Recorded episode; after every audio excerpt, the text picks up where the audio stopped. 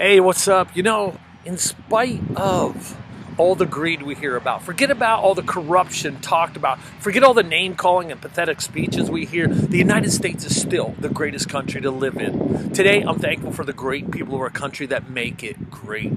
You you make it great. The average person is what makes this country great. The nobodies are the people that make this country great. The boy or girl that goes into basic training as a kid and comes out a man or woman ready to defend our freedoms today, this is for you. This is a poem written by Johnny Cash that I would like to share with you today. I walked through a, a, county courthouse square. On a park bench, an old man was sitting there. I said, Your old courthouse is kind of run down. He said, Nah, it'll do for our little town. I said your old flagpole has leaned a little bit, and that's a ragged old flag you have hanging on it. He said, Have a seat. And I sat down. Is this the first time you've been to our little town? I said, I think it is. He said, I don't like to brag, but we're kind of proud of that ragged old flag.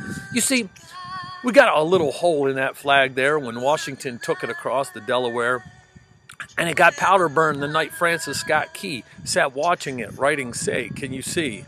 And it got a bad rip at New Orleans with Packenham and Jackson tugging at its seams, and it almost fell at the Alamo beside the Texas flag, but she waved on though. She got cut with a sword at Chancellorsville, and she got cut again at Shiloh Hill. There was Robert E. Lee, Beauregard, and Bragg, and the south wind blew hard on that ragged old flag. On Flanders Field in World War One, she got a big hole from a Bertha gun. She turned blood red in World War Two. She hung limp and low a time or two. She was in Korea and Vietnam. She went where she was sent by Uncle Sam. She waved from our ships upon the briny foam, and now they've about quit waving her back here at home. In her own good land here, she's been abused She's been burned, dishonored, denied, and refused. And the government for which she stands is scandalized throughout the land. And she's getting threadbare. And she's wearing thin. But she's in good shape for the shape she's in. Because she's been through the fire before, and I believe she can take a whole lot more. So we raise her up every morning. We take her down every night. We don't let her touch the ground, and we fold her upright. On second thought, I do like to brag, because I'm mighty proud of that ragged old flag.